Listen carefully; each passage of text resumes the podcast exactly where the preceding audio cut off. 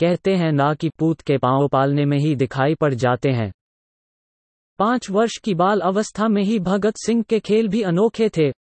वो अपने साथियों को दो टोलियों में बांट देता था, और वे परस्पर एक दूसरे पर आक्रमण करके युद्ध का अभ्यास किया करते। भगत सिंह के हर कार्य में उसके वीर, धीर, और निर्भीक होने का आभास मिलता था। एक बार सरदार किशन सिंह इस बालक को लेकर अपने मित्र श्री नंद किशोर मेहता के पास उनके खेत पर गए।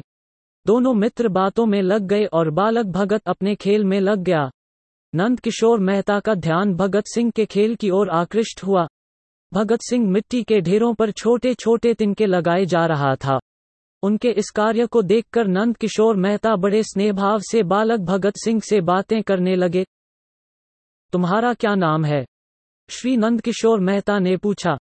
बालक ने उत्तर दिया, भगत सिंह, तुम क्या कर रहे हो?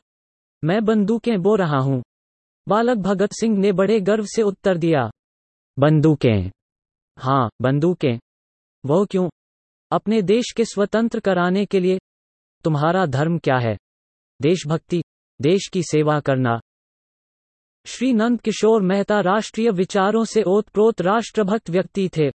उन्होंने बालक भगत सिंह को बड़े स्नेहपूर्वक अपनी गोदी में उठा लिया। मेहता जी उसकी बातों से अत्यधिक प्रभावित हुए और सरदार किशन सिंह से बोले, भाई, तुम बड़े भाग्यवान हो, जो तुम्हारे घर में ऐसे होनहार व विलक्षण बालक ने जन्म लिया है।